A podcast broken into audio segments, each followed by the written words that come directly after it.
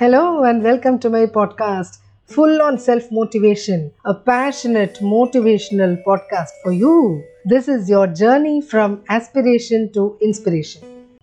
Let's continue to listen to chapter 3. If you haven't listened to the previous episode, that is part 1 of chapter 3, kindly listen to that and come back here.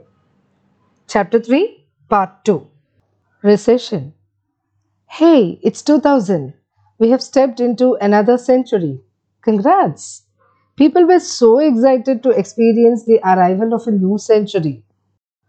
The world was transforming into a digital world.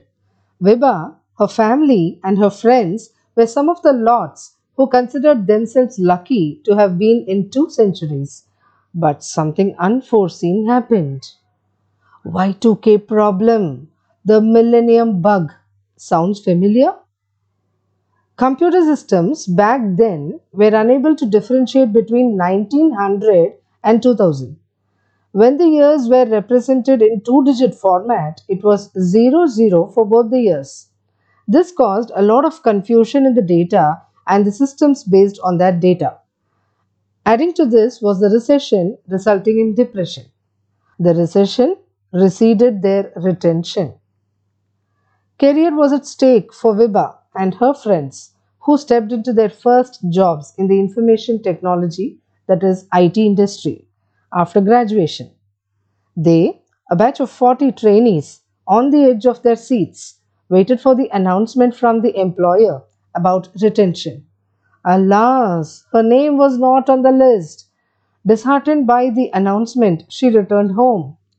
Vibha's father and sister tried to console her, but in vain. Come, here is your coffee. Her mother served it with a smile. Vibha thought her mother would start consoling her. Instead, her mother started congratulating her on the occasion. Her behavior stunned Vibha. Mom, all fine with you? she asked. Her mother laughed and asked Vibha to thank life for opening an opportunity that she would have never thought of. Her mother added Change is the only constant in this world that challenges us and helps us build a new version of ourselves.